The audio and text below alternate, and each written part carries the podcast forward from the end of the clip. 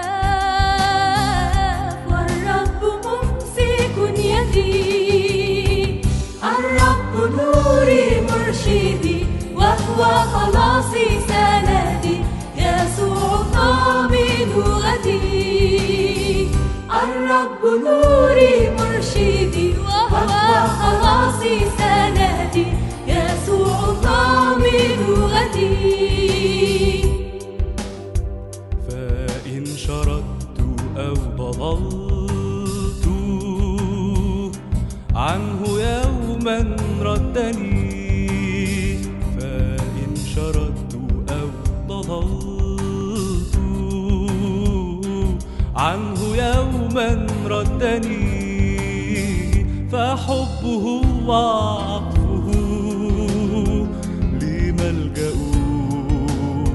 يضمني فحبه وعطفه لي ملجأ يضمني ممن أخاف والرب ممسك يدي. ممن أخاف والرب ممسك يدي. الرب نوري مرشدي وهو خلاصي سندي يسوع ضامن غدي الرب نوري مرشدي وهو خلاصي سندي يسوع ضامن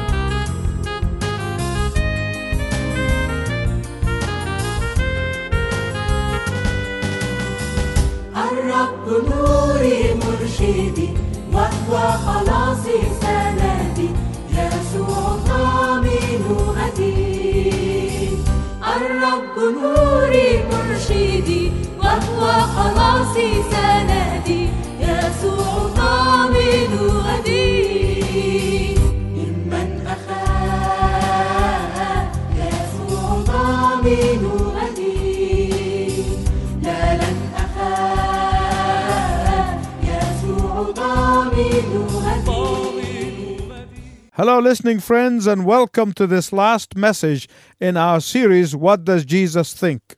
مرحبا بكم أيها الأصدقاء المستمعون في هذه الحلقة الأخيرة التي يسعدنا أنكم تستمعون إليها وهي الحلقة الأخيرة من سلسلة رسائل ماذا يفكر يسوع And today we are completing our study of the Church of Laodicea.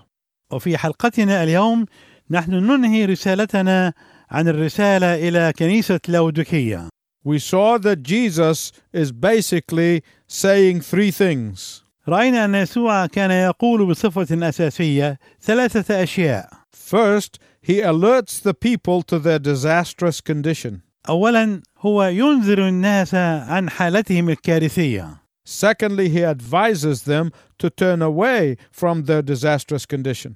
وثانيا هو ينصحهم أن يبتعدوا عن حالتهم الكارثية التي يعيشون فيها And thirdly, he awards them if they renounce their disastrous condition. وثالثا هو يعدهم بالمكافأة إذا تغيروا عن حالتهم الكارثية التي هم فيها First, he alerts the believers. اولا هو يحذر المؤمنين The truth is, most of us have some blind spots. الحقيقة أن معظمنا فيه بقع مظلمة ومعتمة وعمياء and none of us can see our own blind spots without help. ولا يستطيع أحد منا أن يرى بقعه المظلمة بدون مساعدة Otherwise, they would not be called blind spots. وإلا لما كانت هذه البقع مظلمة وعمياء Someone has to point our blind spots to us. نحتاج إلى شخص ما لكي يشير إلى هذه البقع العمياء لنا There are two possible reactions when somebody points our blind spots to us. وهناك احتمالان لرد فعلنا عندما يكشف لنا احدهم عن بقعنا العمياء هذه There is a godly reaction and an ungodly reaction. هناك رد فعل تقوي وهناك رد فعل غير تقوي When the godly person is confronted by their blind spot, عندما يواجه الانسان التقي ببقاعه العمياء he or she goes to the Lord and examines themselves before God. فانه يذهب إلى الرب ويمتحن نفسه امامه But the ungodly, on the other hand, becomes angry with the very person who tries to help him. ولكن من الناحيه الاخرى الشخص غير التقي يغضب من اي شخص يريد ان يساعده And there's also a third group that is made up of people who do not react one way or the other. وهناك جماعه ثالثه من الناس الذين لا يتجاوبون بهذه الطريقه او تلك It's like the man who said, I'm neither for nor against apathy.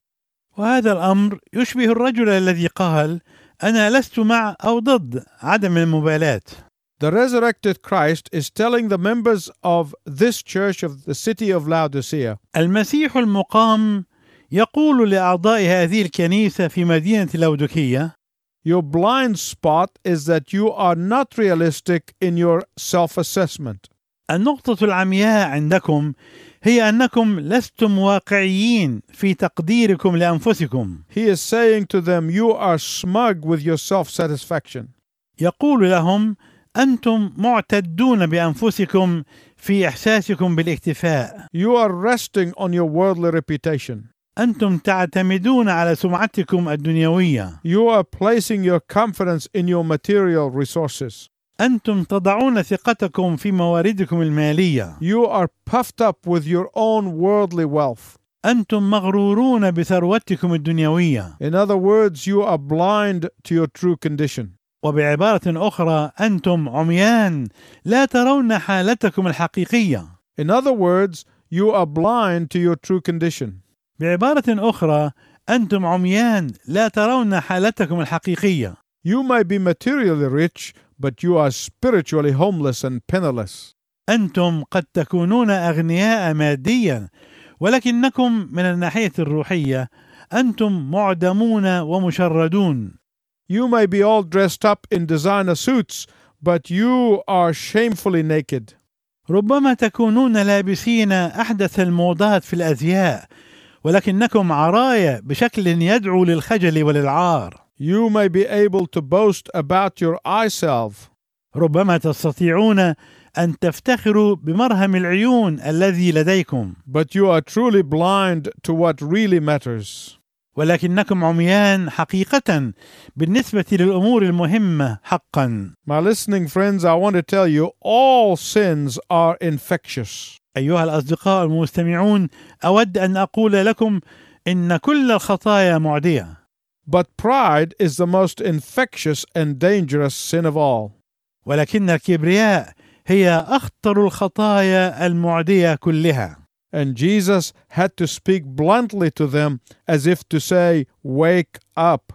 واضطر يسوع ان يوجه لهم كلاما حاسما قاطعا كما لو انه يقول لهم استيقظوا Face the facts. واجهوا الحقائق You are a beggar in spite of your banks. فانتم شحاذون بالرغم من كل البنوك التي لديكم You are blind in spite of your eye powder. وأنتم عميان بالرغم من كل مساحيق العيون التي لديكم You are naked in spite of your clothing manufacturing companies. وأنتم عرايا بالرغم من كل شركات صنع الملابس التي لديكم Christ alerts them. اولا يسوع ينذرهم Secondly, he advises them. ثانيا يسوع ينصحهم In verse 18, he says, I counsel you. وفي العدد الثامن عشر يقول أشير عليك Verse 18 is truly a remarkable verse. العدد الثامن عشر حقيقة يثير تفكيري The God who said, Let there be light, and there it was, فإن الله الذي قال ليكن نور فكان نور the God who clicked his fingers and the orbits and the galaxies began to revolve, الله الذي بمجرد إشارة من إصبعه بدأت الأفلاك والكواكب تدور that same God says, I counsel you. نفس هذا الإله يقول لهم أشير عليك He could have said, I order you. كان يمكنه أن يقول أنا آمرك He could have said, I demand of you. كان في وسعه أن يقول أنا أكلفك He could have said, I command you. كان يمكنه أن يقول أنا أطلب منك أو أنا أوصيك But no, he said, I advise you. ولكنه قال أنا أشير عليك Why? لماذا؟ Because God respects the freedom that He has given us. لأن الله يحترم الحرية التي أعطانا إياها I know that when you pray for someone who is living in foolishness, أنا أعرف أنك عندما تصلي لأجل إنسان يعيش في حماقة and his or her foolishness is hurting other people left and right, وحماقته تؤذي الناس يمينا ويسارا our prayer is often, God, stop them. فإن صلاتنا غالبا تكون على هذا النحو يا رب أوقفهم And God says, I am speaking to that person. والله يقول إنني أتكلم إلى ذلك الشخص We say, God, stop them. نحن نقول يا رب أوقفهم And God says, I am sending them various messages and messengers. والله يقول أنا أرسل لهم رسائل متنوعة ورسلا مختلفين We pray, God, stop them. نحن نصلي قائلين يا رب أوقفهم But God says, I am counseling them. ولكن الله يقول أنا أشير عليهم Listen to me very carefully, my listening friends. أيها الأصدقاء المستمعون أرجو أن تنصتوا إلي جيدا God can terrify us, but He doesn't. الله يمكن أن يخيفنا ولكنه لا يفعل ذلك God can order us, but He doesn't. الله يستطيع أن يأمرنا ولكنه لا يفعل ذلك He prefers first to counsel us. إنه يفضل أولا أن يشير علينا He prefers first to call us. يفضل أولا أن يدعونا He prefers first to guide us. يفضل أولا أن يرشدنا He prefers first to lead us. يفضل أولا أن يقودنا Oh, to be sure, there is a tragic end and bad consequences when we persist in ignoring His counsel. وعلى وجه اليقين يا لها من نهاية مأساوية وعواقب وخيمة عندما نصر على تجاهل مشورته So, what is He counseling these people to do? إذا ماذا يشير على هؤلاء الناس أن يفعلوا؟ To come and buy from Him true gold that will truly enrich them. أن يأتوا إليه ويشتروا منه الذهب المصفى لكي يستغنوا حقا To come and buy from Him real clothes that will cover their shame and sin. أن يأتوا ويشتروا منه الثياب الحقيقية التي تغطي عارهم وخطاياهم To come to Him and buy good eye drops that will open their spiritually blind eyes. أن يأتوا إليه ويشتروا منه نقط العيون الجيدة التي تفتح عيونهم العمياء روحيا Some of you may have perked up your ears and asked, Did Jesus say, Come and buy? ربما يكون بعضكم قد نشط أذنيه ليتساءل هل قال يسوع حقا تعالى واشتري؟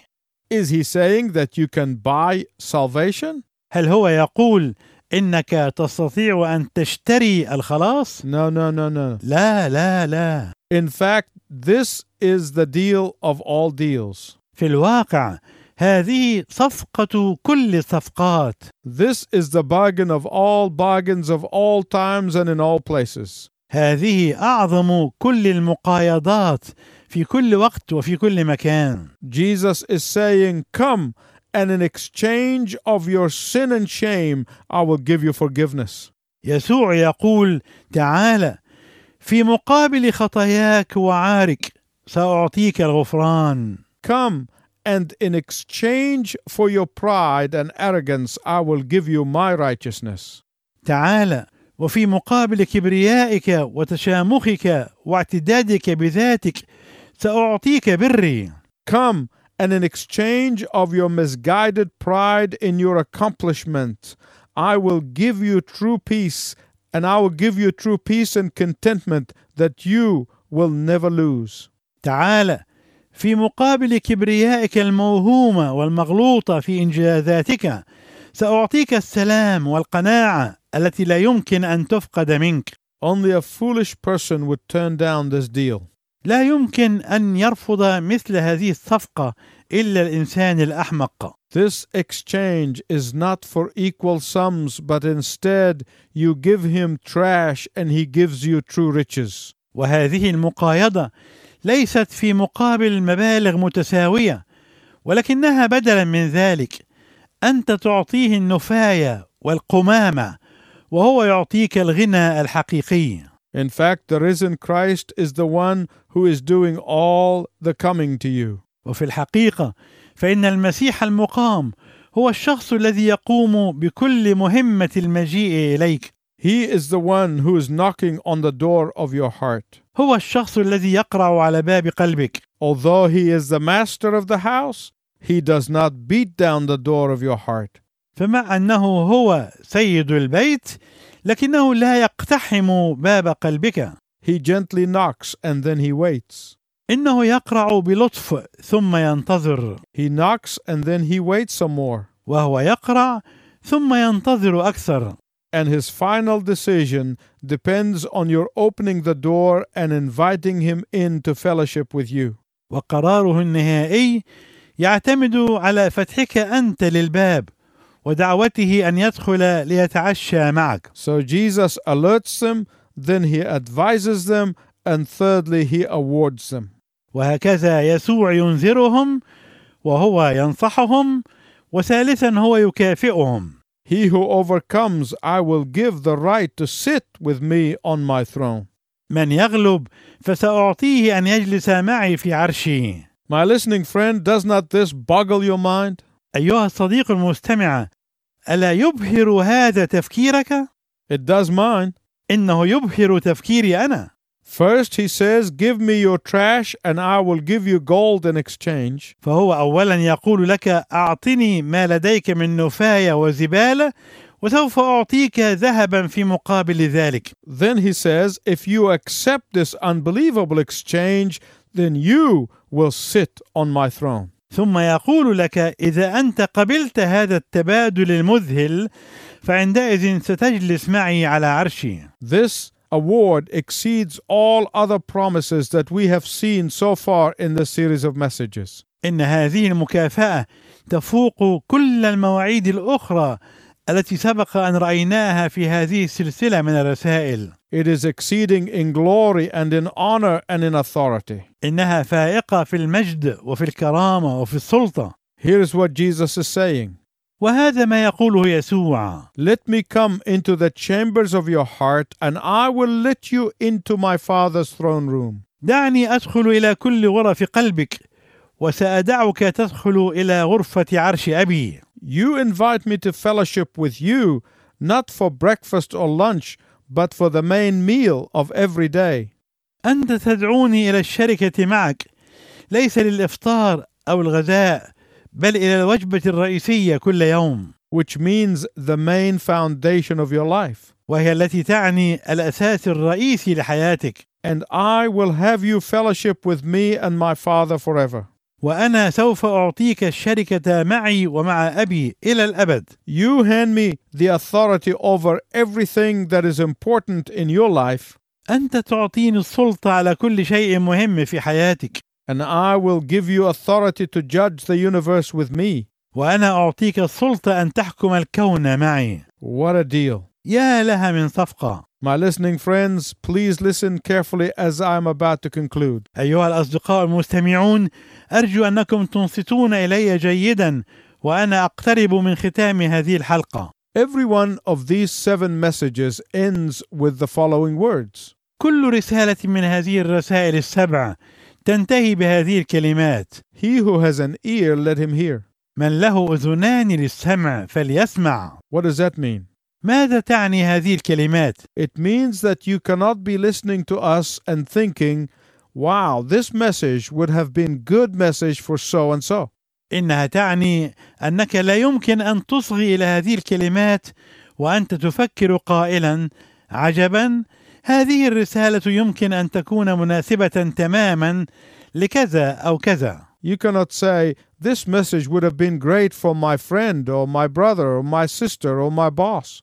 لا تستطيع أن تقول هذه الرسالة يمكن أن تكون عظيمة بالنسبة لصديقي أو أخي أو أختي أو رئيسي Or, I wish that so and so were able to hear this message. أو أتمنى لو أن فلانا أو علانا قد سمع هذه الرسالة No. لا Jesus is saying that this is a message for you, يسوع يقول هذه الرسالة لك not only to hear, but to obey. ليس فقط لكي تسمعها بل أيضا لكي تطيعها Jesus is saying that this message is meant for you. يسوع يقول ان هذه الرساله موجهه اليك انت Every admonition was meant for you. انت المقصود بكل تحذير Every promise was meant for you. وانت المقصود بكل وعد Every encouragement was meant for you. وانت المقصود بكل تشجيع He who has ear, let him hear. من له اذن للسمع فليسمع This refrain means that Jesus' message to the seven churches are meant not only for the members of those churches, تكرار هذه العباره يعني ان رسائل يسوع للكنائس السبعه قصد بها لا اعضاء تلك الكنائس فحسب but also they are meant for everyone who reads and hears these words. بل قصد بها أيضا كل شخص يقرا ويسمع هذه الكلمات They are meant for you, my friend. انها موجهه اليك انت ايها الصديق He who has ear, let him hear. من له اذن للسمع فليسمع And my prayer is that you have heard وصلاتي ان تكون انت قد سمعت and that you will respond to the words of Jesus. وأنك أنت سوف تستجيب لكلمات يسوع. Until next time with a new series of messages, I wish you God's richest blessing. وإلى أن نلتقي معا في المرة القادمة حيث نبدأ سلسلة جديدة من الرسائل. أرجو لكم بركات الله الوفيرة.